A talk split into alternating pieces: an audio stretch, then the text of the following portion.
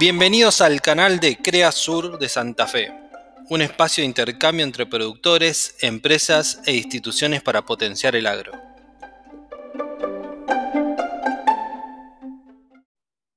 Eh, yo voy a, a tratar de hablar de la reproducción en bovinos. Voy a dar una, una visión que tenemos nosotros en el, en, en el equipo y que hace unos días la compartimos con Fede y a Fede le resultó interesante y por eso me invitó a, a mostrárselas a ustedes. Lo que vamos a hacer es tratar de ver la reproducción como un negocio. Eh, Miguel, disculpe que lo voy a cortar al toque, eh, Que se presente un poquito más cuando habla del equipo, usted, eh, para los que no lo conocen, de nada, cómo, cómo es, dónde labura, cuál es un poco. Yo soy veterinario, veterinario rural, viví 30 años en Lincoln, trabajé en todo el país, tuve la fortuna de trabajar en lugares muy variados, con empresas muy grandes y empresas muy chicas. Fui veterinario de Arriet 30 años, fui veterinario de Pilagá, fui veterinario de Adeco. Este, tengo un, e, tenía un equipo, hoy en día me desligué del equipo y ellos funcionan en forma autónoma, de veterinarios, todos eh, gente muy formada.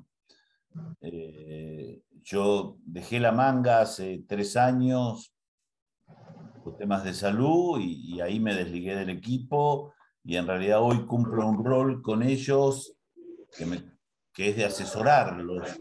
Los asesoro, los ayudo, los guío, los ayudo a organizarse, me ocupo de la actualización y yo me dedico a asesorar campos, eh, mucho a control de parásitos, que es algo que hice toda mi vida, casi como una especialidad. Lo que pasa es que me gustan los parásitos y la y nunca supe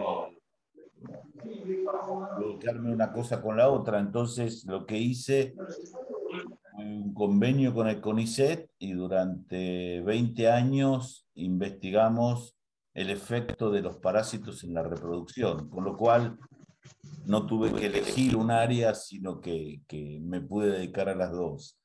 Y bueno, eh, dentro de eso, eh, nada, muchísima reproducción, muchísimo tambo, muchísimos años y hasta el día de hoy, tambos muy grandes, trabajé en todos los megatambos de la provincia de Buenos Aires. Este, y nada, todo eso hoy lo siguen llevando los chicos, que no son chicos, eh, son unas bestias de profesionales, todos con posgrado, estudio afuera y qué sé yo.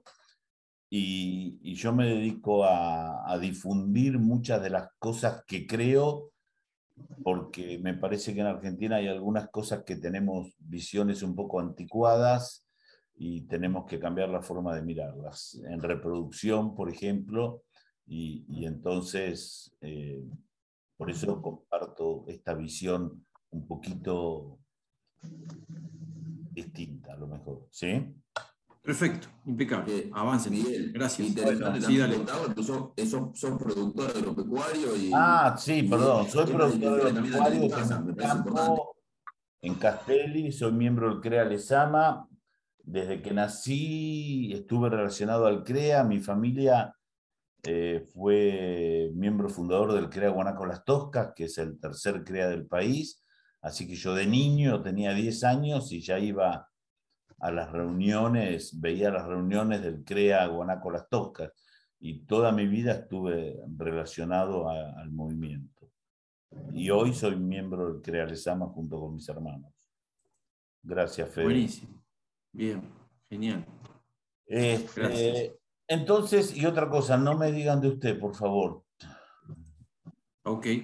Yo, Miguel y, y bueno, vamos a, tratar de ver la reproducción desde otro lado, tratar de verla como un negocio, o sea, todos nosotros hacemos reproducción porque nos gusta, porque nos gustan las vacas, porque nos da felicidad, eh, y es eh, los grandes argumentos de siempre, cuando hablamos todos de, reproducción es, como lo que nos gusta hacer, pero no deja de ser un negocio, no deja de ser una empresa y me gustaría que la miremos como un negocio, que miremos los principales factores de la reproducción que afectan el negocio, que los conozcamos, que sepamos cuáles son, que los podamos individualizar, que veamos cómo juegan los mismos en el negocio y qué herramientas existen para corregirlo.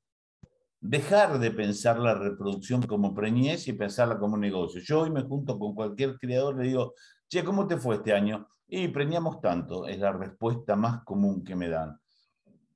Y para mí, porcentaje de preñez no significa absolutamente nada. Este, acá voy a hacer una aclaración previa que es, yo en general y cuando hablo con miembros CREA, supongo que las básicas están, están resueltas, o sea, que nadie está haciendo cría con la mitad de la carga que le cabe al campo, o que la base forrajera o la producción de forraje la tienen razonablemente resuelta o trabajada. Eh, tendría que discutir mucho con Martín Correa Luna, pero yo también digo que nadie está haciendo cría donde pueda hacer un maíz de 14 mil kilos. Este, pero bueno, esa es otra discusión. Eh, pero asumo que, que, son campos donde las cosas básicas están resueltas, donde no, no podemos eh, no, no, es no es idea de esta reunión hablar de carga. Pero con respecto a porcentaje de preñez, que es como la mayoría de la gente mide la reproducción en la cría, me interesa decir que, es un número que lo único que nos dice es cuántas vacas quedaron preñadas de las vacas que entoramos. Y, y, eso es un número muy mentiroso porque yo me acuerdo de, una empresa que, que, era una empresa muy grande, productos sudamericanos, y que tenía un campo de cría que era un campo vidriera, donde ellos mostraban a, los inversores que venían de otros países y qué sé yo, entonces los llevaban a un campo donde las vacas estaban súper gordas, tenían números de 96% de preñez y qué sé yo, pero claro, tenían la mitad de la carga que le cabía al, campo. Y entonces, claro, ellos en el CREA mostraban sus números productivos, pero sus números económicos no eran buenos, pero ellos ganaban la plata por otro lado. Y eso también tiene que ver, cuando digo cómo la medimos, qué medimos y por qué y qué objetivos tenemos. Pero bueno, hay otros números que usan los productores que, que, miden un poco más, que es el porcentaje de estete, que además de decirnos por encima de cuántas vacas quedaron preñadas, nos dice cuántos terneros logramos de esas vacas que quedamos preñadas, ¿sí?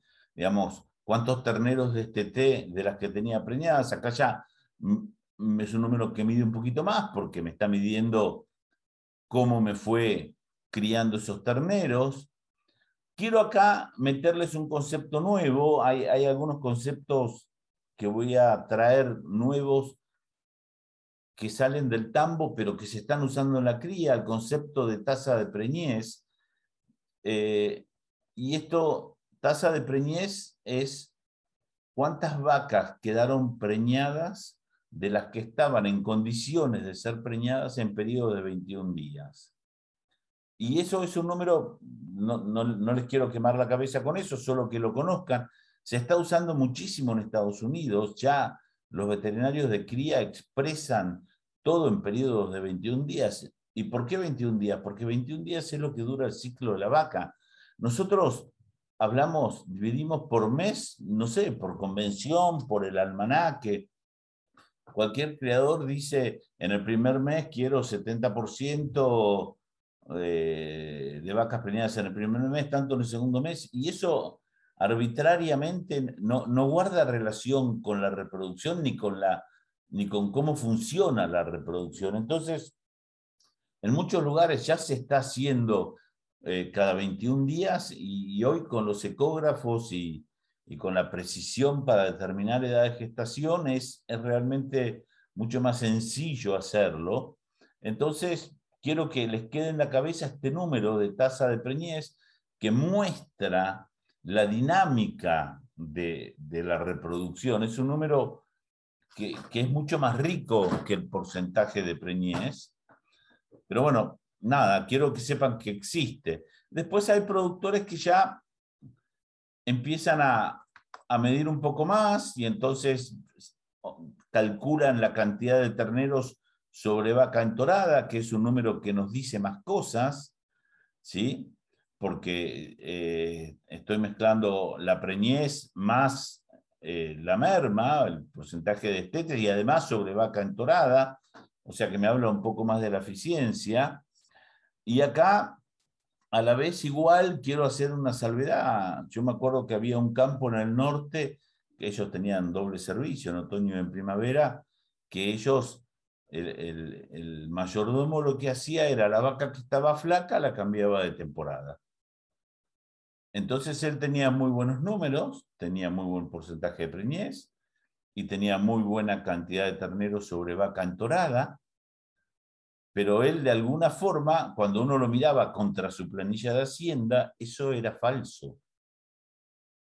O sea, los números siempre se pueden tocar. Entonces, es muy importante saber cómo nos medimos, porque él a las vacas las atrasaba seis meses, las cambiaba de temporada para tener lindos números. Pero en realidad eh, había, tenía mucha vaca comiendo en el campo muy ineficiente. Entonces, sobre vaca entorada también tiene su, sus bemoles a la hora de calcularlo. Este, ah, yendo un poco más.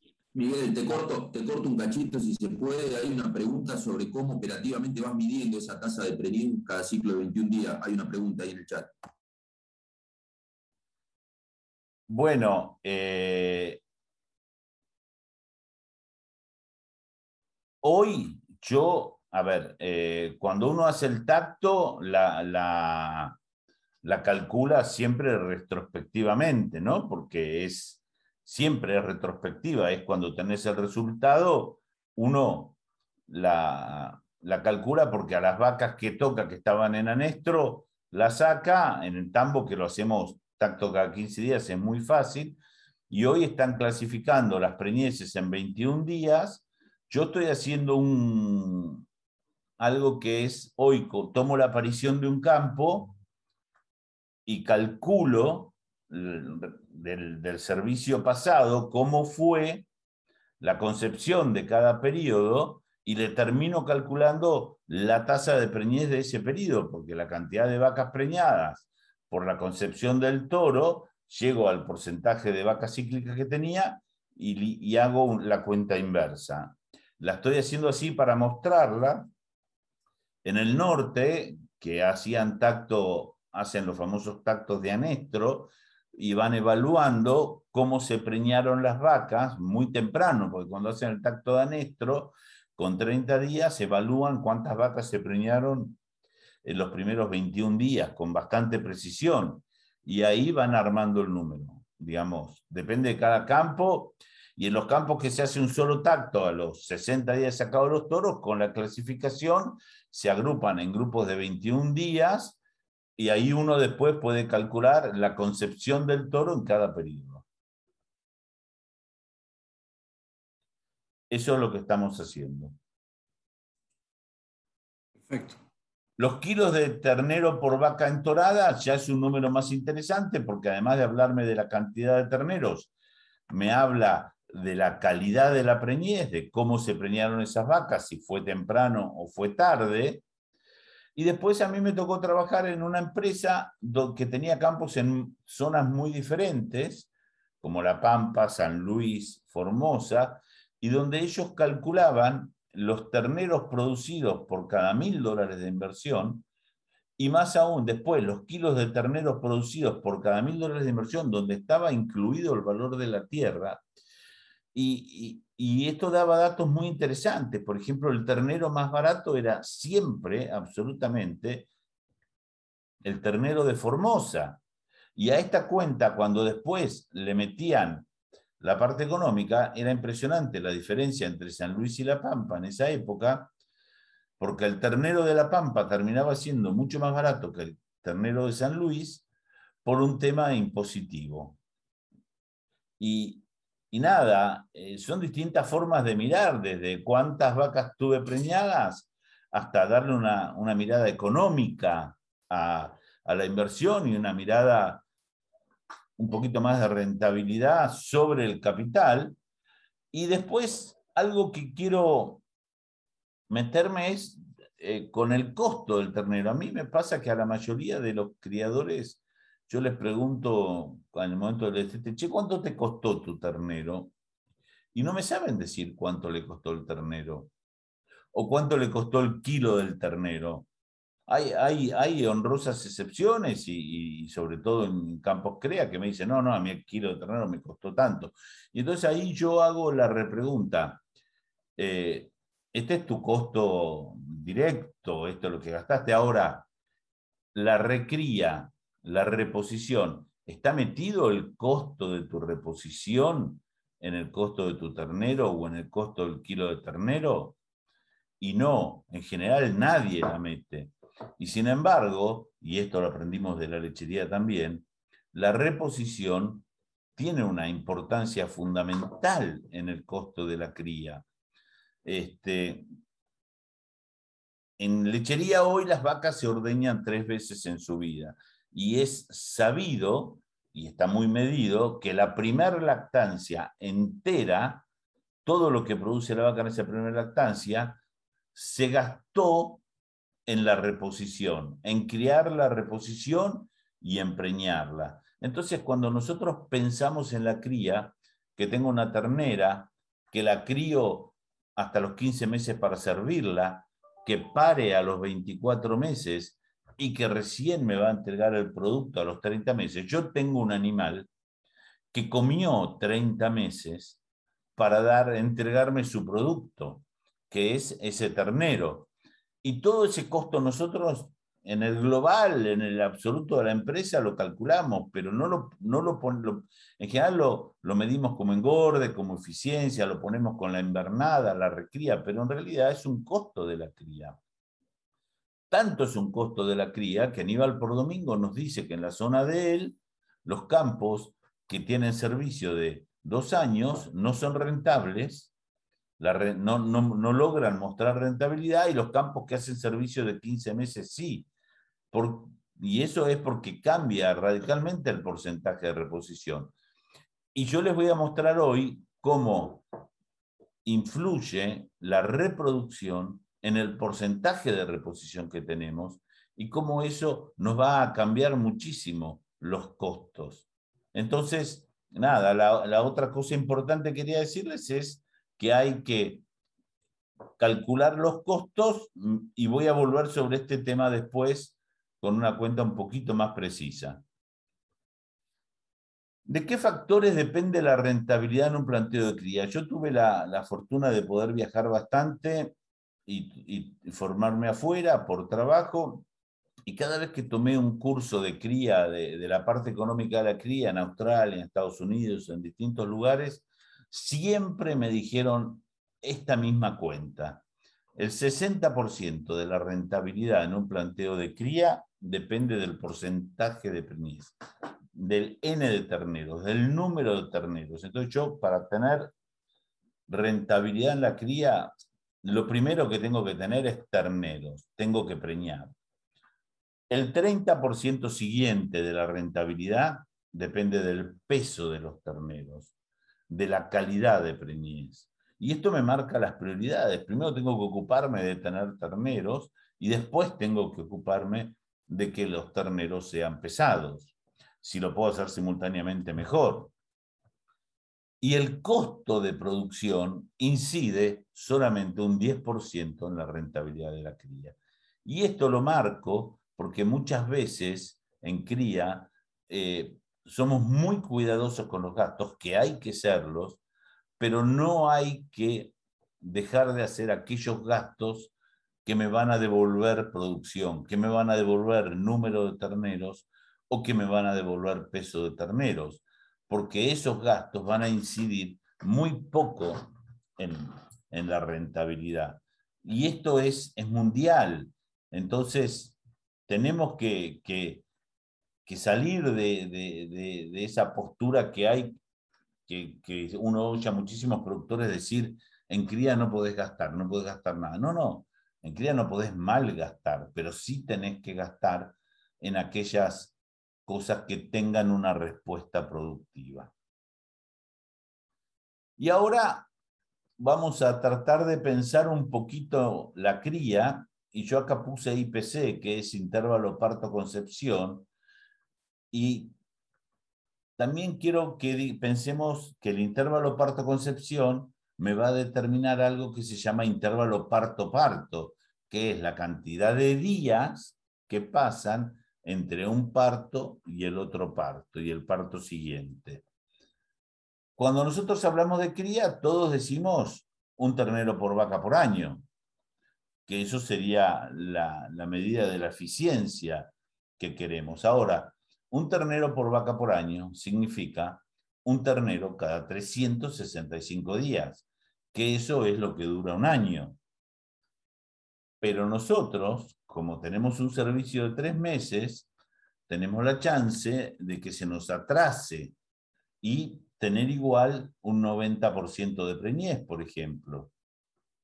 Y acá hago nada, un modelito donde pongo siete años y digo, si mi vaca se preña cada 365 días, supongamos se preñó el primer día del servicio, al año siguiente se volvió a preñar el primer día de servicio, y así sucesivamente, tengo un ternero por vaca por año, tengo siete terneros y mi intervalo parto-concepción de esa vaca, y puedo decir a lo mejor de mi rodeo, fue de tres, mi intervalo parto-parto de 365 días. En ese caso, yo obtuve siete terneros por vaca. Si mi vaca el primer año se preña el primer día de servicio, al año siguiente se preña 30 días más tarde. Al otro año se preña 30 días más tarde, o sea que el día 60 del servicio. En este año se preña el último día de servicio, 30 días más tarde. Acá ya se me cae, ya quedaría vacía. Con lo cual, yo necesito poner reposición más reposición de la que necesitaría poner en este sistema. Relacionen esto con lo que yo les decía del costo de la reposición en la cría. Pero yo puedo no verlo porque pongo reposición, tengo la misma cantidad de vacas y sigo preñando, entonces yo digo, promedio por mi cantidad de vacas, si mi intervalo parto-parto es de 395 días, yo de cada vaca, en siete años voy a tener seis terneros y medio, que es un 8% menos de producción. Y acá hago lo mismo, si mi vaca se preña el primer día de servicio, tarda 60 días en preñarse, o sea, su intervalo parto-concepción es parto-parto es de 425 días, al segundo año ya me quedaría vacía con lo cual preciso mucha más reposición para mantener mi cantidad de vacas. Pero yo tengo reposición, la pongo, tengo la cantidad de vacas, pero si mi intervalo parto-parto promedio es de 425 días, yo por cada vaca en 7 años voy a sacar 6 terneros, que es un 14% menos de producción. Si mi intervalo parto-parto es de 455 días, o sea que yo preño la vaca y la preño recién 90 días más tarde, el último día de servicio, por supuesto que la preñé acá, la preñé el segundo año, el tercer año la tengo vacía. Esto ya es casi como la situación del norte, donde se preña un año sí y un año no. Pero lo que me interesa mostrarles es que nosotros, como agregamos reposición y mantenemos la cantidad de vacas, y, mantengo un número de preñez, muchas veces no lo veo, pero si el intervalo parto-parto de mi rodeo es 455 días, yo voy a producir 5,6 terneros por vaca, que es un 20% menos de terneros.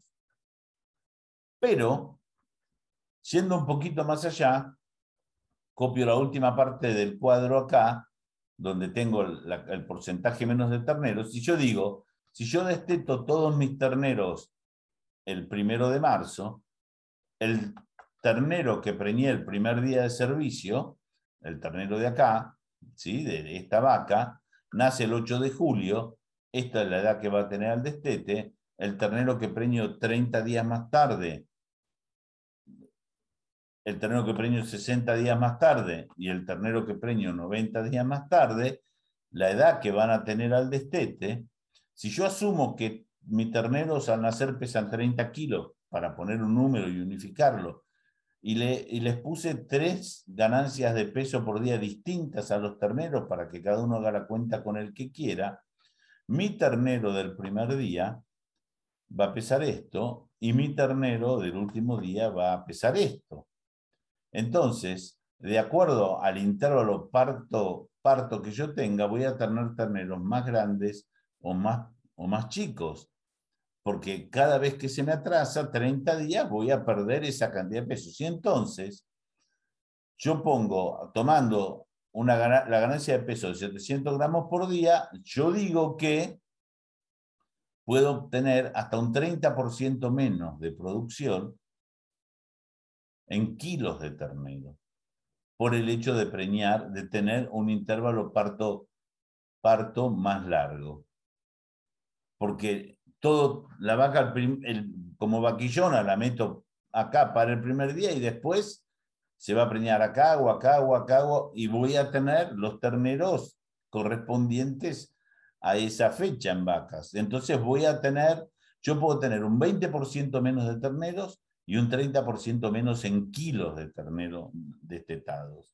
Y esto, claro, nosotros no estamos acostumbrados a pensarlo de esta forma. ¿Por qué? Porque nosotros tenemos la cantidad de vacas y tenemos un número de preñez que de alguna forma lo vamos manteniendo con reposición. Ahora, los porcentajes de reposición que necesito en estos tres sistemas de cría son totalmente distintos y eso tiene muchísimo que ver con el costo.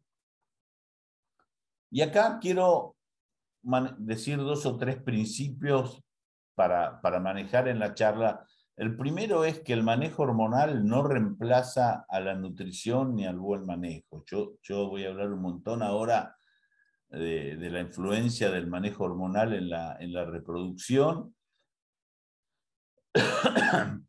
y muchas veces la gente cree que, como, como yo digo, que el manejo hormonal permite hacer ciertas cosas,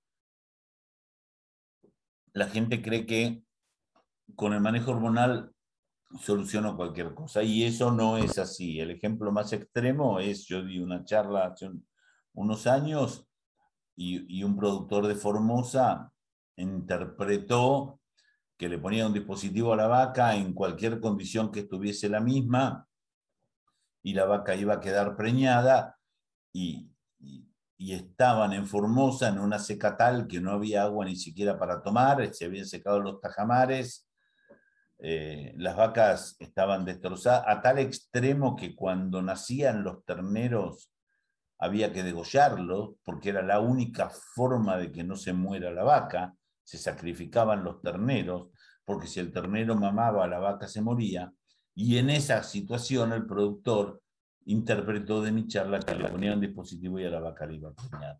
Y eso no es así.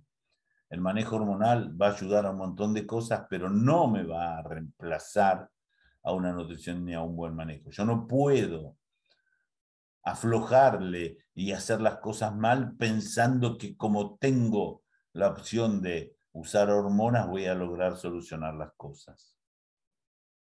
Y otro concepto que para mí es importantísimo que tengamos presente es la vaca que no cicla no se sirve y por lo tanto no puede ser preñada en servicio natural.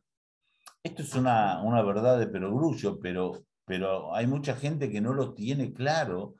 Eh, me pasa en muchas zonas que la gente dice, bueno, eh, tuve una mala preñez, voy a poner más toros, como, como, como si poniendo más toros eh, uno fuese a lograr mejor preñez. Me acuerdo cuando empecé a ir a La Pampa usaban 10 y hasta 12% de toros. Y eso no mejora el número de preñez, porque si la vaca no cicla, por más toros que hayan, no voy a lograr preñarla porque no se sirve.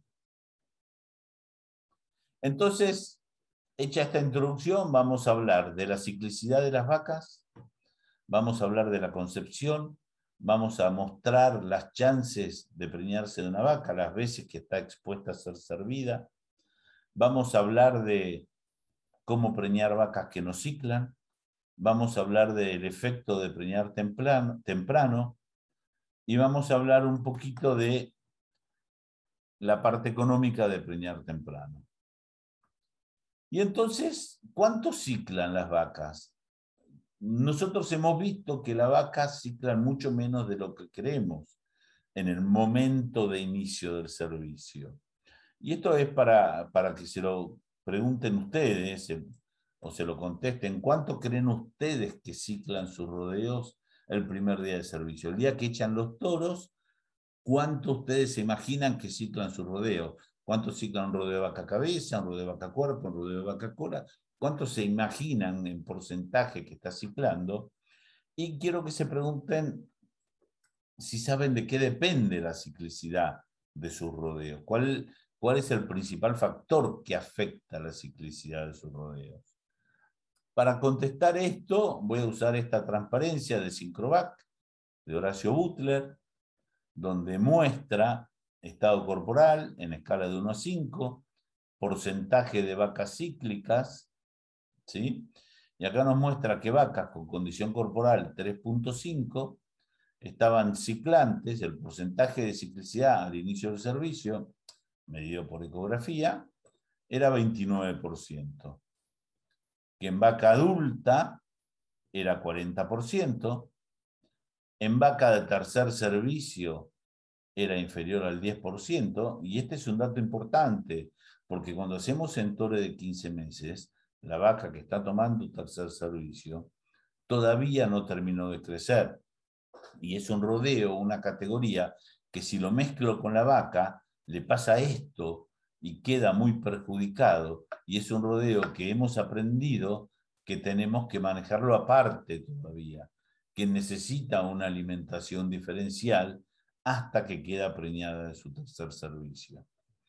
Vemos que la vaquillona de segundo servicio, que su primero fue de 15 meses, que son a las que mejor le damos de comer, cicla en el 50%, y que la vaca de segundo servicio, que su primer servicio fue de 24 meses, otra categoría a la que consideramos que no necesita comida, cicla alrededor del 15%. Y esto es en vaca con condición corporal 3.5. A medida que disminuye la condición corporal, va disminuyendo la ciclicidad de los rodeos. Entonces, esto nos muestra, más allá de que es con ecógrafo y que es cuerpo lúteo sí o no para indicar ciclicidad, que uno podría decir que es un poco más alto, nos muestra que nuestros rodeos ciclan bastante menos de lo que la gente se imagina o de lo que la gente tiene en mente en el momento de echar los toros, al inicio del servicio. Y entonces, ¿de qué depende la ciclicidad al inicio del servicio? La ciclicidad al inicio del servicio depende básicamente de la condición corporal de la vaca al momento de parir. Está muy medido de hace muchísimos años que la cantidad de vacas que voy a tener ciclando va a depender de la condición corporal cuando parieron. Y eso, eh, nada, ahora les voy a mostrar datos del año 80. O sea, eso lo que nos dice es, la vaca que pare gorda tiene menos días entre el parto y el primer celo. Ese intervalo parto-primer celo depende de la condición corporal al momento de parir.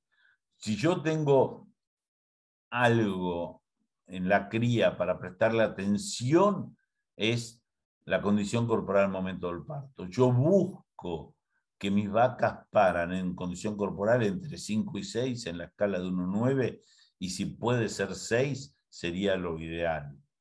¿Por qué? Porque mi rodeo va a tener una ciclicidad muchísimo mejor en el próximo servicio. Para mí es uno de los factores más importantes a tener en cuenta en la cría. Una vez que, que defino esto, el segundo factor que influye es la nutrición, en cuanto a que si la vaca parió muy bien, pero la nutrición desde el parto hasta el servicio es realmente espantosa y la vaca pierde mucha condición corporal, se me va a alargar eso. Nos pasó en un campo que la vaca llegó a parir muy bien, pero vino una inundación, quedó aislada en una isla lejos de la comida y la vaca perdió casi dos puntos de condición corporal entre el parto y el servicio y realmente al momento del inicio del servicio no había ninguna vaca ciclando prácticamente. Este, y lo que sí vimos, y se sabe, no, no es que lo vi yo, es que la nutrición entre el parto y el servicio influye mucho más en la concepción que en la presencia o no del celo. O sea, eh, para tener celo tengo que dar, alimentar antes de parir, que la vaca sea gorda.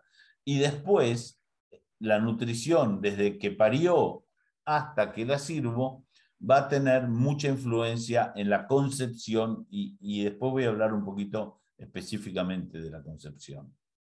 Entonces, esto les pido perdón por el inglés, pero está puesto a propósito es eh, Wildbank, año 1981. Condición corporal al parto y celo después de parir. Condición corporal al parto, vaca flaca, moderada y gorda, decimos 6, 5 y 4.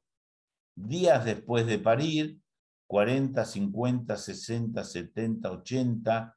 Y acá tenemos porcentaje de vacas con celo a los tantos días después de parir. Entonces vemos que a medida que avanzan los días y dependiendo de la condición corporal, yo voy a ir teniendo distintos porcentajes de vacas cíclicas. Yo les pido que le presten especial atención y que lo memoricen a este número de 80 días posparto, qué porcentajes de vacas cíclicas. Yo lo voy a volver a usar y lo voy a mostrar en un ejemplo pero les pido que presten atención a este número y fíjense que antes, a los 50 días después de parir, aunque la vaca haya parido en condición corporal 6, solo tengo el 42% de vacas ciclantes, a los 60 días después de parir, tengo con condición corporal 5, tengo el 61% de vacas ciclantes, para que lo relacionemos con algo. Pero el número que me interesa que memoricen es este de 80. Y ahora vamos a hablar un poquito de la concepción. La concepción es un concepto binario, es sí o no. Doy un servicio, ¿se preñó o no se preñó? Y eso es individual de cada servicio y de cada, de cada animal. Entonces, ¿yo cómo hago para hablar de la concepción de un toro, para tener valores de concepción del toro? Sirvo muchas vacas y me fijo cuántas quedan preñadas. Pero es importante eh, que diferencien el concepto de concepción que de preñez, porque preñez es a lo largo del tiempo e incluye la posibilidad de servir varias veces a la vaca. Concepción es un servicio y no más, digamos, un celo, un ciclo, una oportunidad. Entonces, yo le pregunto a la gente cuánto, creen ellos que, es la concepción de su toro. Si agarran un toro apto, revisado, todo bien y sirve, 100 vacas en celo, sanas, aptas, ciclantes, todas bien, todo perfecto, ¿cuántas van a quedar preñadas? Y, y la gente muchas veces no tiene claro que la concepción del toro es 70%. Entonces, si yo agarro 100 vacas en celo y las sirvo a las 100 con un toro fértil, me voy a quedar con 70 vacas preñadas.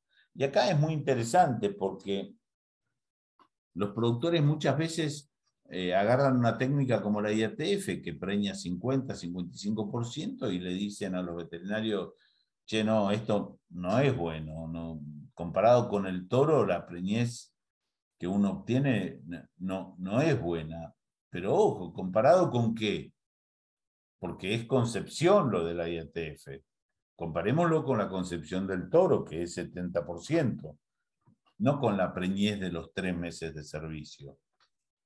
Y voy a volver sobre este tema dentro de un rato. La pregunta es, ¿esta concepción está afectada además por los días posparto que tenga la vaca? ¿Está afectada por la condición corporal de la vaca? ¿Por el nivel de comida? ¿Preservicio? Ya les dije que sí, que la comida preservicio afecta la concepción. ¿Y la comida post-servicio? Una vez que, que, la que la servía la vaca, la comida de los días subsiguientes, ¿afecta la concepción? La respuesta es sí, y después les voy a explicar esto un poquito más en profundidad. Y acá vuelvo. Miguel, tengo una pregunta. Sí, señor. Em, hay una pregunta que dice, ¿se, puede plantear diferentes porcentajes de toro utilizar en función del estado del parto? Yo creo que, a ver, no, no, no sé a dónde va la pregunta. Para, para que te la termino, porque se ve que se le cortó a Santi. Sin disponer del dato capacidad de servicio, 90% de celo hay que atenderlo en 60 días posparto, es la pregunta. Y dice ahí el mismo que pregunta, me perdí el concepto 70% de concepción. ¿Eso no se puede mejorar? No, no se puede mejorar, es un dato biológico, es un límite biológico. Digamos, en el mundo la concepción del toro es 70%, digamos, eh, promedio, ¿no? Hay toros que tienen un poquitito más y hay toros que tienen un poquitito menos, pero en el mundo, eh, todos los investigadores que lo han medido eh, e, ese es un número, no es algo que podamos manejar nosotros.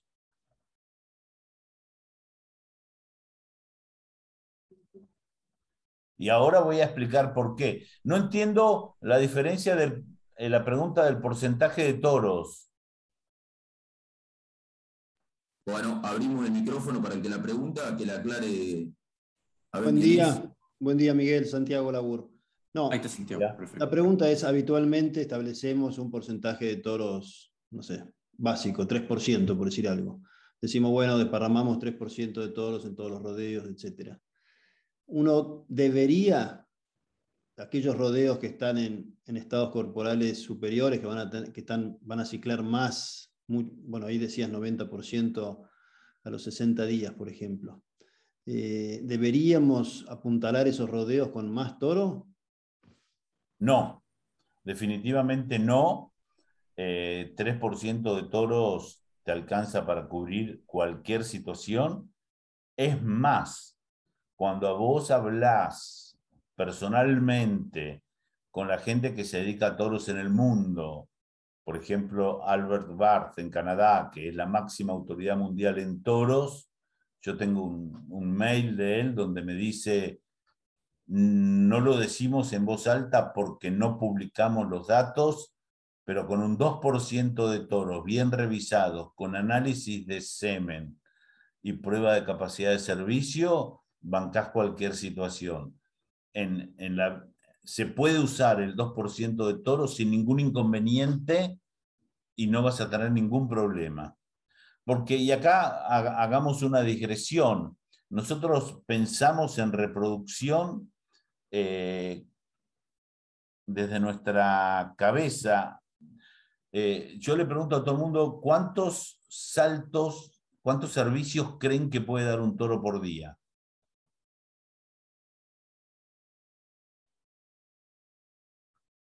Bueno, toros Aberdeen Angus en pruebas con vacas en celo a disposición promediaron 55 saltos por día durante 10 días con un máximo individual de un toro que dio 120 saltos en un día. Eso por un lado. Por otro lado, si yo tengo un rodeo que tiene todas mis vacas cíclicas, ¿sí? Todas mis vacas cíclicas, ¿cuántas vacas voy a tener en celo por día? Entre el 3,5 y el 4%. O sea que si yo tengo 100 vacas, voy a tener como máximo 4 vacas en celo. Voy a tener 4 vacas en celo y voy a tener 3 toros.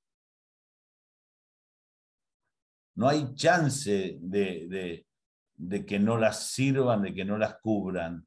Eh, es, cuando uno hace las cuentas de, la matemática de las vacas en celo, es más, nosotros en algunos campos estamos sincronizando las vacas y poniendo los toros y estamos poniendo el 3% de toros.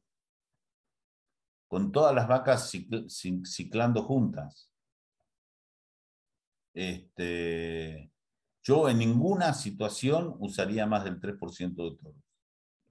De acuerdo, gracias. Pero entonces ese 3% se distribuye en forma, sí, ese es un dato, bueno, que siempre tenemos en cuenta, pero 90, 90 cíclicas sobre 21 días me da 4,3, por ejemplo. Es, esa distribución no, no, no, tiene, no, tiene, no, tiene variación, no, se puede sí, tiene variación, tiene variación. Eh, es muy buena tu pregunta porque eh, en vaca sin cría al pie, en vaca sin cría al pie, en vaca con cría al pie es un poquito más complejo, pero la hembra tiende a sincronizarse naturalmente.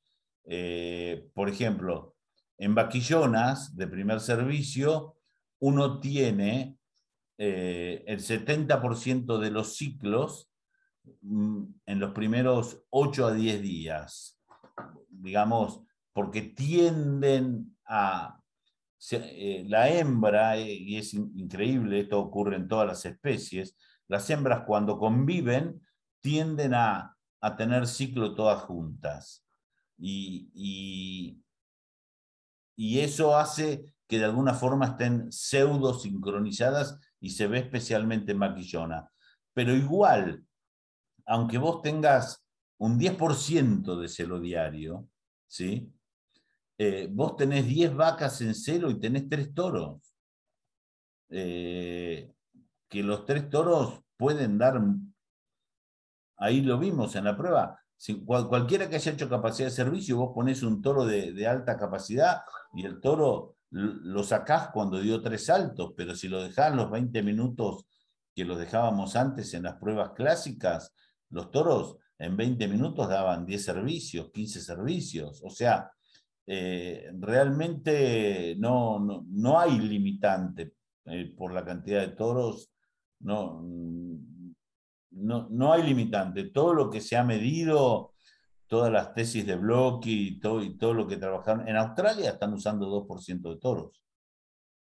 Directamente, todo el para, norte. Para ir, para, redondear este tema y como pregunta, aún interviniendo los celos naturales, los ciclos naturales con drogas, el porcentaje de toro alcanzaría bien. No hacía falta, por ejemplo, en un tiempo fijo, en una sincronización, como decir, no haría falta aumentar el porcentaje de toro, siendo que están bien.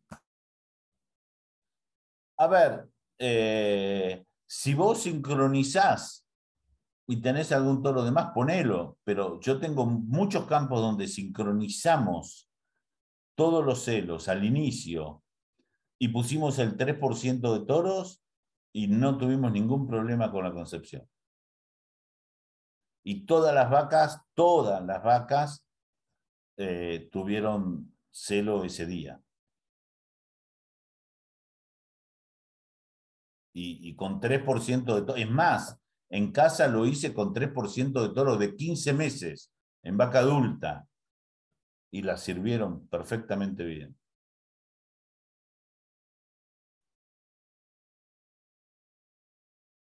Bien, Miguel, adelante.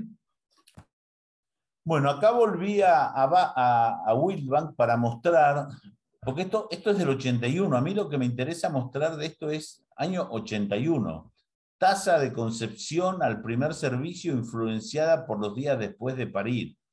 Entonces, las vacas entre 0 y 30 días posparto, la concepción es de 39, entre 31 y 60 la concepción es de 53 y recién después de los 60 días postparto la concepción llega al 62% que hoy mundialmente decimos que el 70% está medido. Este, ¿Cuál es la relación entre la concepción y la nutrición? La concepción en IATF y servicio natural es totalmente distinta si las vacas están ganando peso o no en el momento de realizar la misma y los 30 días siguientes a ella. Y para explicar esto, les quiero hablar de un concepto que, usamos en veterinaria que se llama clivaje. Digamos, cuando se produce la fertilización, que el espermatozoide entra adentro del óvulo y se empieza a dividir la célula, a eso lo llamamos clivaje. Y se ha visto que en IATF y también en servicio natural se produce en el 93 a 97% de los animales. O sea, nosotros cuando hacemos una IATF y cuando el toro sirve las vacas, fertilizamos, logramos la concepción, el clivaje, en casi la totalidad de los animales. De ahí a la cantidad de animales que nos quedan preñados en el tacto que detectamos son pérdidas, son embrioncitos que van muriendo y que van perdiéndose. Hoy la investigación en el mundo, porque ya sabemos que las preñamos, está enfocada en cómo disminuir estas pérdidas, en cómo hacer para tener un mejor ambiente uterino, mejores niveles de hormonas y cómo manejar las cosas para evitar las pérdidas. Inclusive eh, eh, nosotros, el, grupo nuestro, estamos trabajando en, dos cosas bastante curiosas, eh, con resultados, creemos que alentadores, pero bueno, hay que demostrarlo todavía. Y esto es importante porque la nutrición influye muchísimo en el ambiente uterino. Por ejemplo, cuando uno hace una IATF en vaquilla a corral de 15 meses, que, es algo bastante común, nosotros recomendamos, nosotros, todo el mundo, no sacarla del corral hasta 30 días después. Porque esa comida de los 30 días posteriores tiene muchísima influencia en el ambiente uterino y en el mantenimiento de la gestación. Hoy se sabe con la genómica que hay genes que se activan, genes de supervivencia fetal en el embrión que se activan en el día 8, en el día 11. Y si yo a esa vaquillona la saqué del corral y la mandé al pasto, le provoco un cambio en el rumen, que le provoca un cambio metabólico importante, y eso va a tener influencia en el ambiente uterino y yo voy a tener una mala concepción. Entonces hoy cuando planifico una IATF o un servicio natural a corral, yo estoy tengo que planificar que no los voy a sacar por 30 días después de eso. Y hay un, unos un ejemplo muy interesante de campos en el norte, en situaciones extremas de seca y de muy poca ciclicidad, donde se hace una IATF y a la mitad del rodeo se la logra poner a comer razonablemente bien un rebrote que había y a la otra mitad no hay comida, no alcanza para todo el mundo, queda realmente pasándola como venía, áspero. Y bueno, la preñez en el grupo que la pasaba mal fue 15% y en el grupo que comió bien fue 35%. Ojo, en los dos rodeos la preñez con toro hubiese sido cero. ¿Eh? Eh, eso es importante, pero es otra discusión. Pero fíjense cómo la comida post-inseminación tiene muchísima influencia en la concepción. Entonces, es algo para que tengamos presente también. Y acá, estos dos cuadros, hay que, dos grafiquitos hay que mirarlos por separado. El de arriba es solamente para mostrar que cuando yo tengo un servicio de tres meses, la aparición se superpone con el servicio y mis vacas van a terminar de parir a los 10 días de iniciado el servicio del año que viene. ¿Por qué les muestro esto? Porque nosotros estamos acostumbrados a pensar en el grupo de vacas y en los tres meses de servicio como una unidad. Pero acuérdense que yo les hablaba de que intervalo parto-parto son 365 días. Si yo no preño mi vaca en 365 días, mi vaca se me atrasa. Entonces, la vaca que preñé el primer día de servicio, yo la tengo que volver a preñar el primer día de servicio para que ella no se atrase, para que su intervalo parto-parto sea de 365 días por más que tenga los 90 días. Y esto es lo que nos oculta muchas veces la ineficiencia, porque yo no la preño acá, la preño más adelante, y eso es una ineficiencia, y ahora voy a mostrarles por qué. Este otro cuadro, no lo miren relacionado con el de arriba, estos son 365 días de punta a punta. Yo puse el día cero como el día del parto, ¿sí? Y acá, en el año, para volver a preñar mi vaca, para que vuelva a parir dentro de 365 días, yo quiero que vuelva a parir acá, yo tengo algunas cosas que son fijas. La gestación, que dura 280 días, que no la puedo modificar mucho, y después tengo 30 días, que es el tiempo, el puerperio, el tiempo que tarda el útero en recuperarse, en volver a su normalidad anatómica e histológica, en volver a estar en condiciones físicas de recibir un embrión y albergar una preñez. Este tiempo, por supuesto, 30 días es el tiempo promedio en vaca. Voy a tener una vaca que a los 18 días va a estar recuperada y voy a tener una vaca que a los 45 días va a estar recuperada. Pero si yo, para explicar el concepto, en 300, a 365 días le saco 280 de la gestación y 30 días de recuperación del útero, a mí me quedan 55 días para servir a la vaca sin que se me atrase. O sea, yo tengo un lapso de 55 días para lograr que mi vaca tenga un ternero por vaca por año. Tengo que dejarla preñada en ese periodo de tiempo.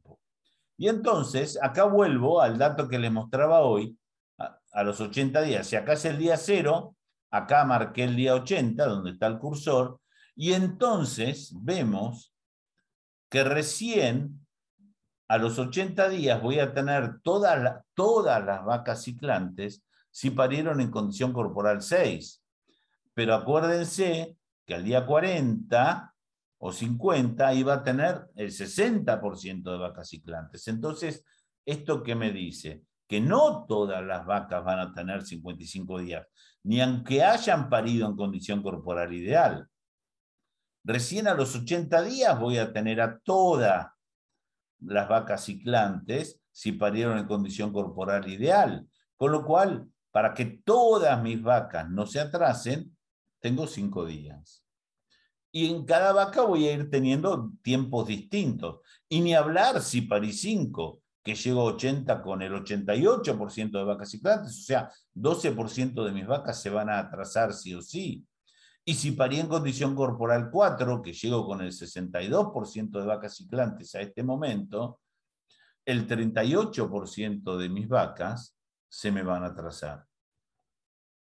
Esto es nada, tomando los datos de la ciencia, por supuesto variable campo a campo, rodeo a rodeo, va a tener que ver el nivel de comida, empiezan a jugar montones de cosas, pero, pero este tiempo sí es así y es la realidad. Nosotros hemos medido, eh, cuando hacemos las IATFs, de vacas que paren en el primer mes de parición, o sea, si yo tengo un rodeo de vacas que parieron todas en el primer mes, parieron con condición corporal 6, o sea, una condición corporal ideal, al momento del inicio del servicio, yo voy a tener ciclando entre el 60 y el 70% del rodeo. O sea, que en el, en el momento que inicio el servicio yo no voy a tener todas las vacas ciclando, voy a tener solamente, en el mejor de los casos, el 70% del rodeo. Y entonces quiero hacer algunas cuentas que son cuáles son las chances de preñarse de una vaca o cuáles o cuántas veces la misma queda expuesta al servicio sin, sin atrasarse. Y sin atrasarse lo pongo negrita, porque sin atrasarse implica 365 días.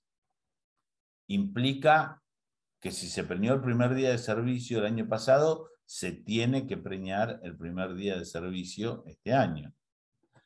Y entonces, ¿cuántas veces se imaginan ustedes que una vaca es servida durante el servicio? Si no cicla ninguna, obviamente, es necesario que cicle.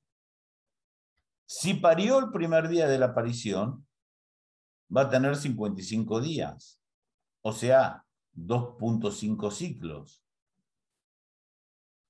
Si no se atrasa, esto es si cicla, pero acuérdense que ciclaban el 70% y ese 70% que ciclaba y que la monta el toro, tiene 70% de concepción del toro. Entonces, dos ciclos y medio por 70% de ciclicidad por 70% de concepción me da 1,22. 1,22 veces es las chances que tiene de quedar preñada la vaca. Con todo ideal. Vaca que parió 6 en el primer mes de la aparición. O sea, toda vaca cabeza y que parió súper gorda. Y si una vaca pare el último día de la aparición, ¿cuáles son las chances que tiene las veces que de preñarse, las veces que queda expuesta a servicio? Y acá lo mismo, en realidad no son 55 días, son 50, porque se me acaba el servicio si es de 90 días. Pero es igual, es para cada vaca cada vaca tiene 55 días de chance para servirse, sin atrasarse, porque para cada vaca son los 365 días. Y esto lo remarco y lo muestro porque estamos acostumbrados a pensar en el rodeo y estamos acostumbrados a pensar en el porcentaje de preñez. Pero tenemos que acostumbrarnos a pensar en que si nosotros queremos ser eficientes, tenemos que sacar un ternero por vaca por año y eso implica por año 365 días, que nuestras vacas no se atrasen. Y entonces ahora sí les muestro cuáles son las chances de servirse una vaca atrasándose. Si la vaca parió el primer día de la aparición, va a tener todo el servicio, 90 días. 90 días dividido 21 días del ciclo, 4,3 ciclos. Si parió el último día, en cambio va a tener 50 días porque ahí sí, no, esa vaca no tiene más tiempo. Si se atrasa un día más, se le cae del servicio. Y a esto, con un montón de condimentos que influyen. Por ejemplo, los días posparto al momento de servirse. Las vacas que paren tarde en la aparición van a estar en el servicio con menos días posparto, con lo cual la concepción va a estar disminuida. Y además, las vacas que paren tarde van a estar expuestas al toro o sirviéndose en un momento en que la curva de pasto ya maduran, con lo cual vamos perdiendo calidad. En la, la oferta en calidad de la comida es menor, con lo cual, como les dije también, si no comemos tan bien, la comida posterior influye, podemos tener también disminución de la concepción por eso. Y la gran pregunta es, ¿cuánto cuesta atrasarse? ¿Cuánto, cuesta esto? Y acá voy a ir a otro concepto de la lechería. En lechería manejamos el concepto de días abiertos. Días abiertos es la cantidad de días que la vaca no está preñada. Y en lechería hablamos de 83 como un número ideal. En cría podemos hablar de 85 días como un número ideal. Tengo 30 días de recuperación del útero, 55 para preñarse. Yo tengo que preñar mi vaca antes del día 85, para que tener un intervalo parto-parto de 365 días, sin que se atrase. Si se atrasa un día, esa vaca algo de pérdida me produce. ¿Cuánta pérdida? Bueno, en lechería tienen calculado el, el, costo del día abierto por encima de 83 y es entre 4 y 5 dólares por día. ¿Por qué? Porque ellos en esa cuenta no meten solamente la leche de menos que va a producir, que es menos, sino que además meten en la cuenta toda la recría todo el costo y toda la más reposición que necesitan por tener un intervalo parto-parto mayor. Nosotros en cría no tenemos calculado los días, el costo del día abierto. Lo mínimo que les puedo decir que cuesta el día abierto extra por encima de 85 es lo que engordaría un ternero en un día. Porque cada día que se atrasa la vaca, pare un día más tarde, por lo tanto ese ternero va a tener un día menos de tiempo de comida. Así que podemos decir que nos cuesta, va a depender de cada caso, pero entre 700 y un kilo de ternero cada día abierto en cada vaca. Cada día que se nos atrasa una vaca nos cuesta como mínimo un kilo de carne. Y sabemos que hay muchísimo más porque voy a tener que tener más reposición porque mis vacas se atrasan. Y bueno, y eso es costo de la cría. Entonces, habiendo visto todas estas cosas, ¿cuál sería la preñez que puedo tener en servicio natural? Si yo tengo un planteo ideal con vacas que paren en condición corporal 6 y todas del primer mes de servicio, de parición, ¿sí? Yo voy a tener en el momento del inicio del servicio un 70% de ciclicidad. Vieron que les había dicho entre 60 y 70, puse el mejor dato, 70, y un 70% de concepción. Esto me lleva a un 49% de preñez como casi lo mejor posible. Yo tengo 100 vacas, 70 ciclan, a esas 70 que las monta el toro, 70% quedan preñadas, 7 por 7, 49. Yo tengo 50% de preñez en los primeros 21 días, en un ciclo, casi como lo mejor posible. Y esto lo muestro porque es casi una limitante biológica de nuestro sistema de cría con servicio natural.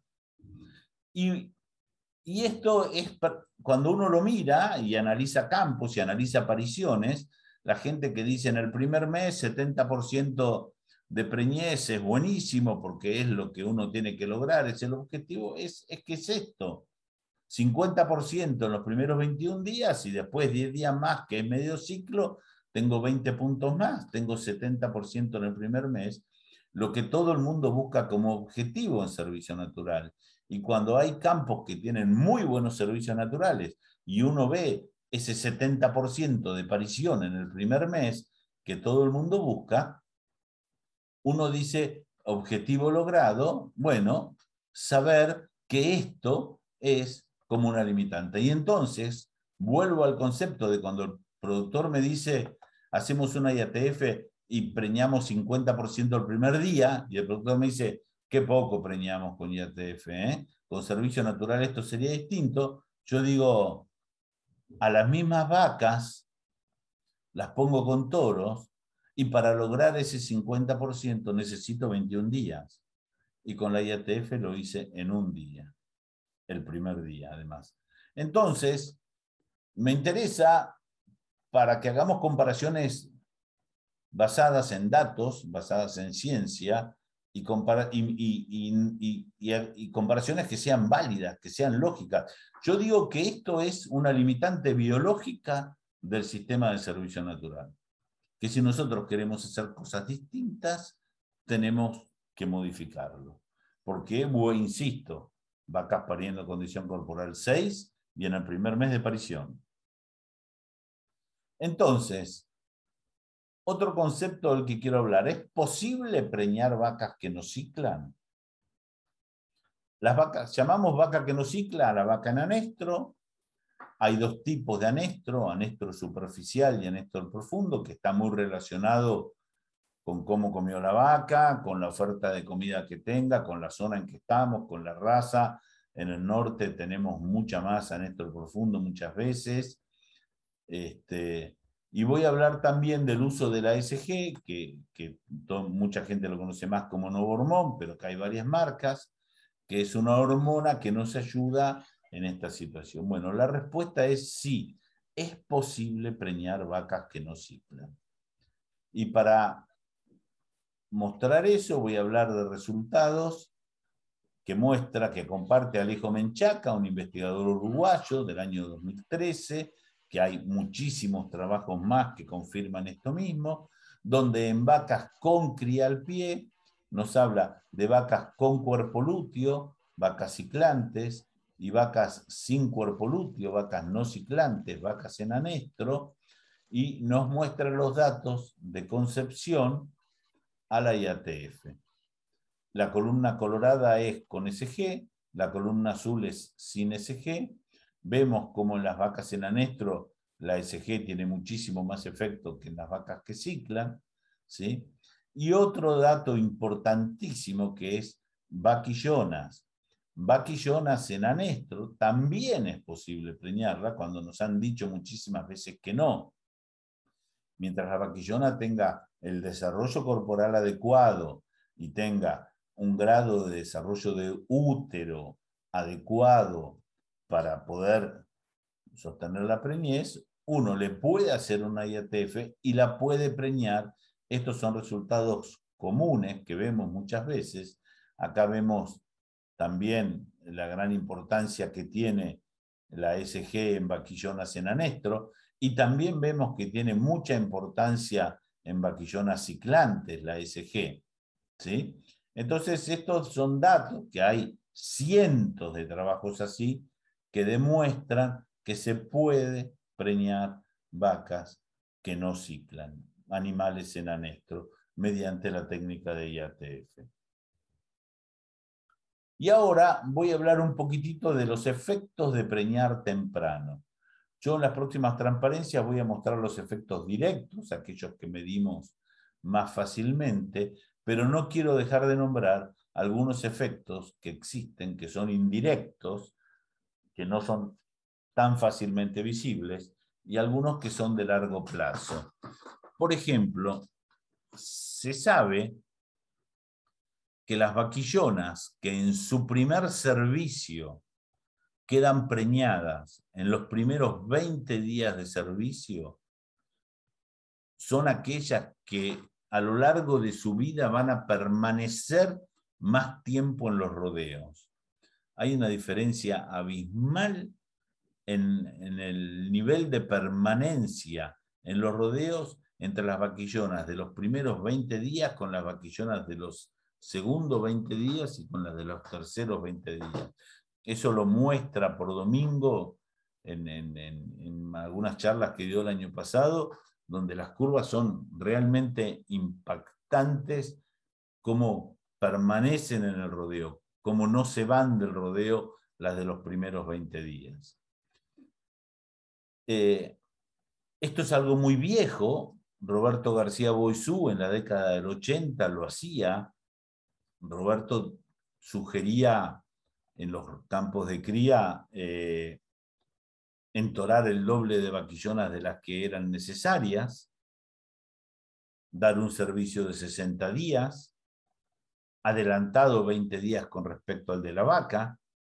El día que sacaba los toros, el día 60, Roberto las tocaba. Como él tocaba de 35 días, las que él tocaba preñadas eran las de los primeros 25 días. Con lo cual, él se quedaba con las vaquillonas preñadas de los primeros 25 días, por la importancia que tenían ellas y después en cómo era la composición del rodeo y en cómo eran esas vacas, porque además de permanecer más tiempo, eran vacas que siempre parían más temprano.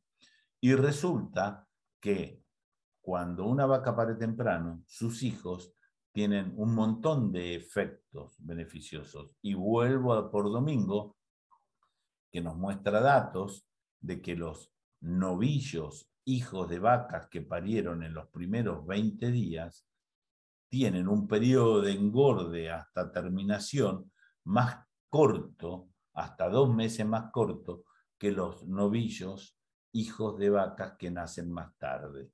Entonces, hay un montón de efectos sobre, no solo sobre el rodeo de cría, sino sobre mi corral, sobre mi novillo, sobre los tiempos de terminación, sobre la eficiencia total de mi sistema, por preñar más temprano. Y a esto le podemos sumar más cosas. Hay genetistas que nos están diciendo que uno puede seleccionar haciendo estas cosas. Por ejemplo, hay, ya se sabe que hay selección por fertilidad y por precocidad, eligiendo las vaquillonas que quedaron preñadas a la primer IATF. Entonces, este año, en algunos campos, estamos haciendo una IATF de vaquillonas del doble de la cantidad de vaquillonas que precisamos para reposición, una sola IATF adelantada con respecto al servicio de las vacas, que no se va a repasar con toros y que no se va a hacer resincro, y nos vamos a quedar en ese campo solo con terneras de la primera IATF para aprovechar toda la selección posible por fertilidad y precocidad, más preñadas. El primer día y 20 días adelantadas con la vaca, buscando maximizar todos esos efectos porque eh, ese productor está realmente convencido de estas cosas y quiere provocar un cambio profundo en su rodeo. Ese es el tipo de efectos indirectos que existen, que otra vez se conocen desde hace años, ya lo hacían en, en el 80, pero bueno, de lo que yo voy a hablar ahora es mostrar los efectos directos y para eso nos vamos a un trabajo muy clásico del año 2003, donde tenemos el peso al destete de los terneros hijos de IATF y el peso al destete de los terneros de servicio natural, y vemos que la diferencia fue de 34,6 kilos. Por supuesto que esta diferencia, lo primero que se planteó es, bueno, pero esto es genética, porque al ser hijo de IATF son mejores, entonces se hizo un cálculo, se calculó, se estimó el peso ajustado a los 205 días de los terneros y se vio que la diferencia, asumiendo que tuviesen todos la misma edad, era de 13,7 kilos. O sea que 13 kilos eran debidos a la genética y 20 kilos eran debidos a la técnica, al hecho de haber nacido más temprano mirándolo un poquito más profundo, tenemos el trabajo de Christian Burtre del año 2017, donde ponen vacas con toro en servicio natural, vacas a las que las sincronizan y les ponen toro para preñarlas en servicio natural, y vacas a las que se les hace una IATF y después se hace el repaso con toros. El peso promedio de los terneros de las hijas de toros sin sincronización fue de 183, los terneros de las vacas que se sincronizaron y tuvieron servicio natural fueron 202 kilos, y los terneros hijos de la IATF y después repaso con toro fueron de 211 kilos. Acá vemos de vuelta los mismos 20 kilos por efecto de la técnica, por preñar más temprano, y vemos de vuelta un número parecido a los 10 kilos de diferencia por la genética, por haber usado animales de mejor calidad. Y acá quiero, quiero hacer una salvedad. Con Sí. Eh, no tengo preguntas, pero eh, ya son las 10, ya son, las 10. Digo, digo para que sepas dónde estamos en la conversación. Perfecto, no me queda demasiado. Bien, bien este, iba a ser una digresión hablando de la, de la importancia de la genética, donde nosotros en cría medimos la genética en cosas tan puntuales como esto, eh, y, uno diría, bueno, 10 kilos los tomo este año, pero a medida que avancen las generaciones no puedo seguir teniendo destetes cada vez 10 kilos más pesados, entonces tengo que, que de alguna forma este, se va a acabar la genética y en realidad en lechería vimos que no, que, que el adelanto genético sigue existiendo y es tan fuerte en lechería que cada cinco años tenemos que modificar la base.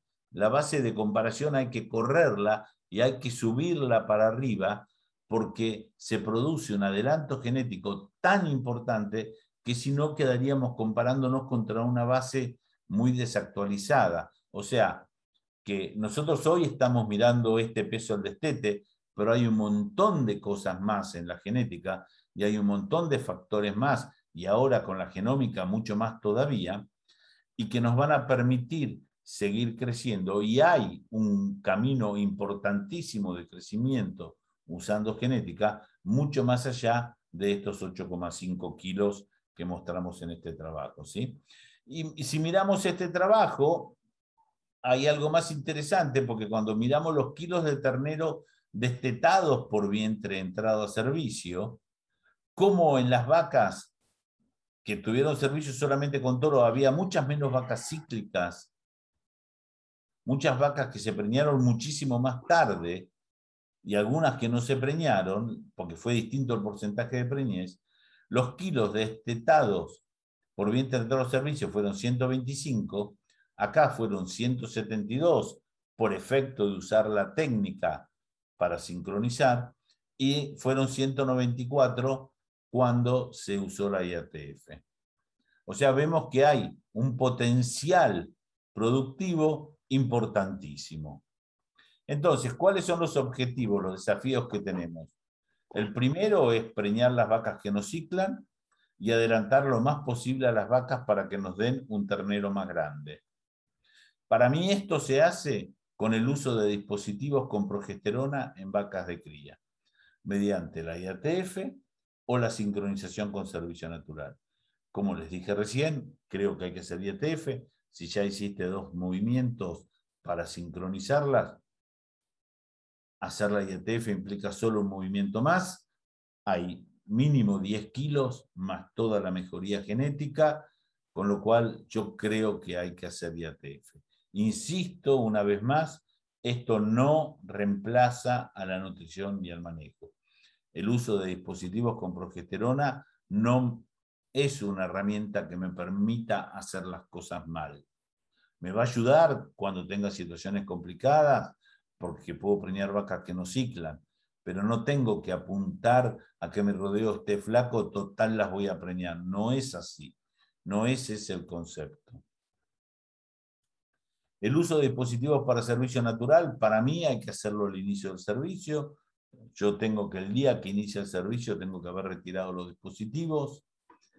Hay algo que se está haciendo en algunos campos, que es combinarlo con IATF, donde lo que se hace es se echan los toros el día siguiente de colocar el dispositivo y se insemina con el toro adentro, se hace todo lo mismo, pero con el toro adentro.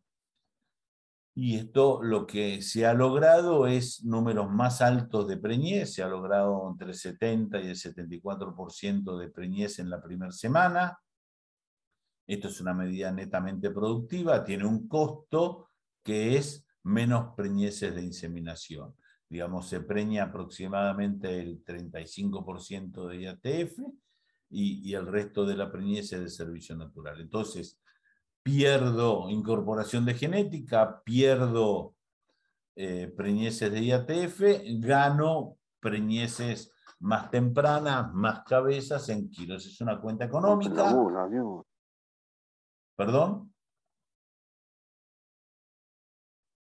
Eh, es una cuenta económica, hay campos donde hacen servicios terminales que, que no están trabajando en incorporación de genética en el rodeo, donde esto les sirve porque producen más y lo usan. Y la otra cosa que hacemos con los dispositivos en servicio natural es el tratamiento de las vacas cola o en anestro. Digamos, mi recomendación es que cuando llevo 30 días de servicio, que mi última vaca parida tiene 20 días de parida, hago un tacto de anestro, evalúo la ciclicidad de las vacas en los rodeos cola y a toda vaca que no cicla, que ya están con el toro adentro desde el primer día de servicio, a toda vaca que no cicla le pongo un dispositivo y le hago un tratamiento completo para sacarla del anestro y que la sirva el toro. En años eh, ¿puedes, eh, Miguel, ¿puedes explicar de nuevo cómo es el tema de la combinación? Eh, vos, eh, digamos, pones los dispositivos Y, cuando sacas el dispositivo, ¿metes los toros o antes de sacar el dispositivo metes los toros? Antes de sacar el dispositivo. Hay gente que los pone el mismo día que echa el dispositivo, yo lo echo al día siguiente, cuando ya el dispositivo liberó hormona para que ningún toro monte a ninguna vaca, ¿sí? Echo los toros al día siguiente de colocar el dispositivo y eso se hace para que los toros armen los grupos y la estructura social en el rodeo previamente a tener los celos, eh, digamos, para que los toros no estén peleándose y eh, justo cuando tengo la explosión de celo, por eso pongo los toros ahí y cuando retiro el dispositivo ya está la estructura social medianamente armada, porque pasaron siete días, y entonces ahí después retiro los dispositivos, pongo las hormonas, todo como siempre, insemino como siempre, todo lo mismo pero el toro adentro. Dale, clarinete, gracias. Perfecto. Y en años donde la vaca no parió tan bien o no está o no tiene tanta comida o venimos con condiciones complicadas, cuando tocamos la IATF, aprovechamos para revisar el resto de las vacas, todas las vacías, nos fijamos cuál cicla y cuál no, y le podemos volver a retratar a las vacas en anestro de los rodeos que no son cola. Digamos, también hacemos un retratamiento de esas vacas en anestro. En años complicados nos pasó en el oeste de la provincia de Buenos Aires, en los últimos dos años, que, tocábamos la IATF, habíamos premiado bien, pero muchas de las vacas no habían logrado salir del anestro con un tratamiento y les hicimos un retratamiento aprovechando el movimiento del tacto de la IATF y ahí lográbamos ponerlas a funcionar. Yo digo siempre que todo vientre que entra a servicio debería recibir un tratamiento con progesterona para ayudar a sacarlo del anestro y para lograr una preñez más temprana. O sea, creo que, que los números productivos y económicos son tan, tan evidentes que es como que no, no cabe duda de, que toda vaca entra a servicio, tengo que tratarla, tengo que adelantarla. Para mí es, eh, es, es, la mejor herramienta con la que se ha encontrado la cría en los últimos años. La IATF para mí es una herramienta para producir más y ganar plata, la IATF es más rentable en animales con cría al pie que en animales sin cría al pie. Yo les puedo asegurar que es mucho más rentable por peso invertido en, vacas con cría al pie que en vacas sin cría al pie. Digamos, yo no haría, a, a, ver, yo haría IATF a todo el mundo. Ahora, si en un campo no le puedo hacer a todo el mundo, hay campos que hacen la que no tienen cría al pie solamente. Bueno, esas son las únicas que yo no haría yo elegiría un rodeo de vacas con cría al pie. Y la IATF es más rentable en animales que no ciclan que en animales ciclantes. Acá, a, ver, yo voy a tener un número más feo de IATF. En vez de un 60%, voy a tener a veces un 45%. Pero voy a estar trabajando sobre el animal al que el toro no serviría, al que el toro no trabajaría. Entonces, en, animales sin cría al pie van a ciclar prácticamente todas porque no tienen cría al pie. Entonces, y en animales con cría al pie va a haber muchas que no ciclan. Entonces yo tengo que trabajar con mi IATF sobre esa. Es al revés de lo que nos dijeron muchos años. No, no, yo quiero vaca ciclante. No, yo quiero vaca sin cría al pie. No, yo quiero vaca con 60 días de parida. No. Yo no quiero 60% en la IATF. Yo quiero hacerlo más rentable. Yo tenía un campo donde el productor, en, el campo nuestro, eh, mi hermano no hacía todo el rodeo. Entonces, ¿qué hacíamos? Hacíamos el corte de parición al revés. Los primeros 25 días de parición o 20 días de parición, esa vaca no iba a inseminación directamente, porque era mega cabeza. Y al rodeo cuerpo y cola, yo le hacía tacto, porque no le podía poner a todas, y elegía solamente las no ciclantes y las que tenían pocos días de parida. Como en casa anotamos día de parición, tenemos fecha de parto de la vaca, yo cuando metía la mano me leía a mi hermano en la computadora tantos días de parida. Y entonces yo elegía para inseminar solamente las no ciclantes o las que tuviesen pocos días de parida. ¿Por qué? Porque es mucho más rentable un 35%, un 30% de preñez en vaca no ciclante que un 60% de preñez en vaca ciclante es muchísimo más rentable por peso invertido. Obviamente que yo si puedo hago todo, pero, pero, pero quiero, quiero cambiar el concepto, la forma eh, que nos dijeron durante muchos años que había que mirar la IETF. Eh, y, nada, eso es una forma para tener un muy lindo número de IATF, para poder decir, no, 62%. Mi socio siempre dice, yo soy el más pavo, cada vez que me junto con los demás, todo el mundo preña 60, 58, y nosotros tenemos 50, Campos con 45, sí, pero, pero ¿quién, ¿qué productor gana más plata? ¿Qué productor preña las vacas que el toro no hubiese preñado? Y ese es el objetivo. Y eso es a donde buscamos ir con la técnica. Por supuesto, es clarísimo que cada productor sepa para qué hace IATF, por qué y para qué, que tenga sus objetivos. Van a ser absolutamente distintos los planteos. Si ya termino la última, si es una cabaña, por supuesto que si estoy incorporando genética en un rodeo comercial, no voy a hacer IATF con el toro adentro, de ninguna forma. Ahora, si es un planteo terminal donde se van a ir todos, a lo mejor es una herramienta que me conviene, porque porque no estoy incorporando la genética y, son animales que voy a vender, entonces me sirve preñarlos más temprano. Si tengo venerias, es una herramienta extraordinaria para combatir venerias y sacármela de encima. Es una excelente herramienta para adelantar preñeces, para ajustar, estabilizar modelos de cría y creo que es la mejor herramienta que tiene la cría para ganar dinero. Por lejos, es la mejor herramienta, lo que más nos va a permitir ganar plata con cría. Bueno, buenísimo, Miguel. Eh, hay algunas preguntas. Eh, hay una que tiene que ver ahí que dice, en algunos sistemas se están reduciendo el tiempo de entores 60 días. ¿Qué opinión le merece?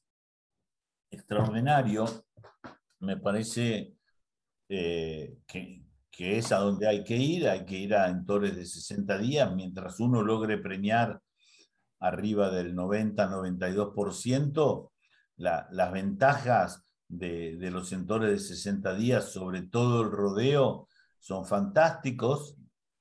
Eh, todo ese libro de Wildbank del que mostré esos datos, Wildbank habla en Estados Unidos en el año 81 del sistema O'Connor, que ellos decían en torno de 60 días, la vaquillona 20 días antes que la vaca, y etcétera, etcétera. todas estas mismas cosas que estamos diciendo, ellos las proponían sin, sin IATF con servicio. Hoy, con una herramienta como la IATF que nos permite hacer el 50% el primer día, eh, es una maravilla y hay que apuntar a ir a los, a los a los centores más cortos.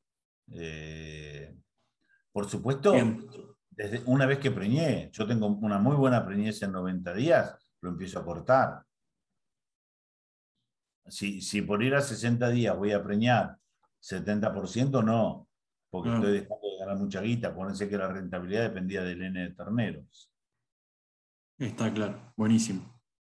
Em, y otra pregunta dice, tomando 45 días posparto, para el, em, para el corte, ¿en qué momento harías la progesterona de las que quedan afuera del corte? Bien, ahí tiene muchísimo que ver con cada campo, si hace o no hace corte, con el manejo. Por ejemplo, yo tengo algunos campos donde hacemos corte y después mandamos ese rodeo cola, que son las vacas del último mes de parición, más las que le falta parir, ¿sí? a la manga el primer día de servicio. O sea, yo no atraso el servicio, nunca, jamás. El servicio empieza el día que empieza. Y, y a ese rodeo cola, en la experiencia, terminamos inseminándole entre el 60 y 70% de las vacas. Porque ¿qué es lo que hacemos? Cada vaca se revisa y se determina si su útero está en condiciones de recibir una inseminación o no, anatómica. Entonces, toda vaca que su útero está en condiciones de recibir un servicio, la insemino. En casa, como tengo fecha de parto, además, hemos llegado a meter vacas que su útero tenía 18 días de, de posparto y había tenido una buena recuperación anatómica. Y sí, es verdad, en esas vacas con pocos días de parida, yo voy a preñar 30%. Ahora, con el toro en esas vacas preño cero. Entonces, 30% contra cero es muchísimo mejor. Y a toda vaca que tenga más de siete días de parida, aunque su útero no esté en recuperado, yo le pongo el dispositivo.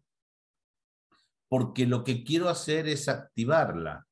Entonces yo tengo ese rodeo cola, le pongo el dispositivo para inseminar a toda la que su útero me dice que está en condiciones, a la que está parida y su útero no está en condiciones, le hago una marca para no inseminarla, para no gastar semen en una vaca que no va a poder mantener una preñez, pero sí la traté hormonalmente lo más temprano posible. Y no le hago nada a las que tienen una semana de paridas, que te das cuenta por el tamaño del útero, o a las que falta parir. Y a los 30 días o 35 días, cuando evalúo la concepción de la IATF de esas vacas, trato aquellas que me quedaron sin tratar y retrato aquellas que traté en su momento y siguen en anestro. Perfecto. Y yo por lo menos lo entendí perfecto. Estaba buenísimo como toda la, secuencia. Impecable. No tenemos excusa para después terminar el servicio. Quiero hacer un comentario que me olvidé de hacer hoy. Eh, ¿Vieron la transparencia de, que se pueden preñar vacas que no ciclan? Eh, donde hablé del SG el novormón, comúnmente, que todos hablamos de novormón, vieron en, las vacas que no ciclan, por supuesto que no se discute, eh, porque la diferencia es estadísticamente significativa. En vaquillonas de primer parto no se discute, en vaquillonas de segundo parto no se discute, en vaca flaca no se discute, en vaca en anestro no se discute, y en vaca ciclante, en buena condición, ahí hay gente que trata de ahorrárselo. Y yo hago esta cuenta. En todos los trabajos siempre hay 3, 4, 5 puntos de diferencia a favor del uso de SG, aún en vacas ciclantes en buena condición corporal. ¿Cuánto cuesta una dosis de SG? 230 mangos. Un kilo de carne. Si yo tengo un ternero más, que es un punto de preñez, voy a tener 200 kilos más de ternero porque va a ser cabeza. ¿Y en 100 vacas? Un punto más de preñez, en 100 vacas es un ternero, son 200 kilos de ternero. ¿Y cuánto gasté? Gasté 100 kilos de ternero. Y acá empezaron, por supuesto, bueno, pero lo tenés un año y medio más tarde. Maravilloso, le digo. Eh, ¿Qué te da una rentabilidad superior al 100% en kilos de carne en un año? Si yo te ofrezco un negocio así, ¿lo tomás? Sí, lo toma, te dice todo el mundo. Y eso es con un punto de preñez. Si tuviste tres puntos de preñez, estás teniendo una rentabilidad del 300% en kilos de carne en un año o en 18 meses. ¿Qué negocio te da esa guita? Entonces, para mí hoy no usar ese G en todos los animales es casi, casi eh, dejar pasar una oportunidad de negocio. yo no vendo nada, no tengo boliche, no vendo nada, no tengo nada que ver con lo que fabrican nada, nadie me paga nada. Digo esto porque es lo que yo creo. Bueno, buenísimo. La verdad que nos has mostrado una cantidad de información que Fede puso un comentario ahí que dice de la pasividad a la productividad total durante el servicio. Muchas cosas para hacer, creo que nos mataste un montón de excusas, ¿no? Eh, y, nos abriste un, camino de, posibilidades.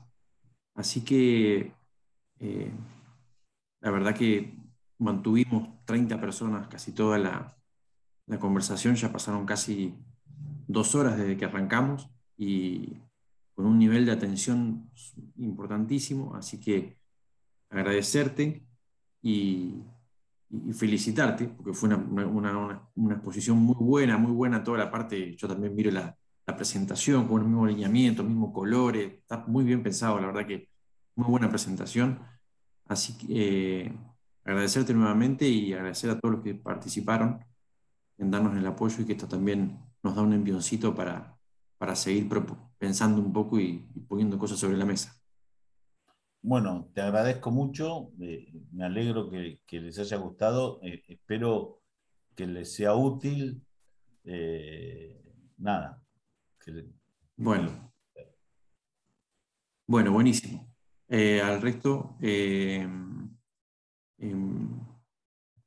muchas gracias por estar y ya les haremos llegar eh, la invitación a la, próxima, a los miembros CREA eh, que no están en el grupo, en el chat que tenemos de, comisión de mesa de intercambio ganadera, avísenle a algún miembro CREA que los una, al presidente, háblenle a Paula, a mí, a, alguien los, va a unir. Y, bueno, y con el grupo ya nos encontraremos de vuelta y, seguir, para seguir generando. ¿eh? A ver si, si podemos meter un viajecito ahora que estamos todos más vacunados.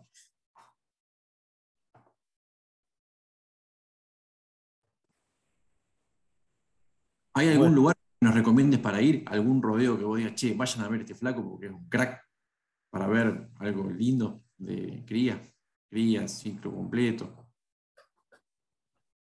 Tenemos ganas, la gana que tenemos de viajar, vamos a cualquier lado, pero digo, hay, hay, un planteo que, a mí me resultó muy interesante, no, no, solo por la cría, en realidad yo no fui a ver la cría de ellos, pero se llama Tigombú, eh, ellos hacen, hacen etanol, hacen gas con, el residuo del etanol, alimentan un feedlot con el residuo del etanol y hacen toda una cría en el sur de San Luis con todo IATF, con muchísima incorporación de genética.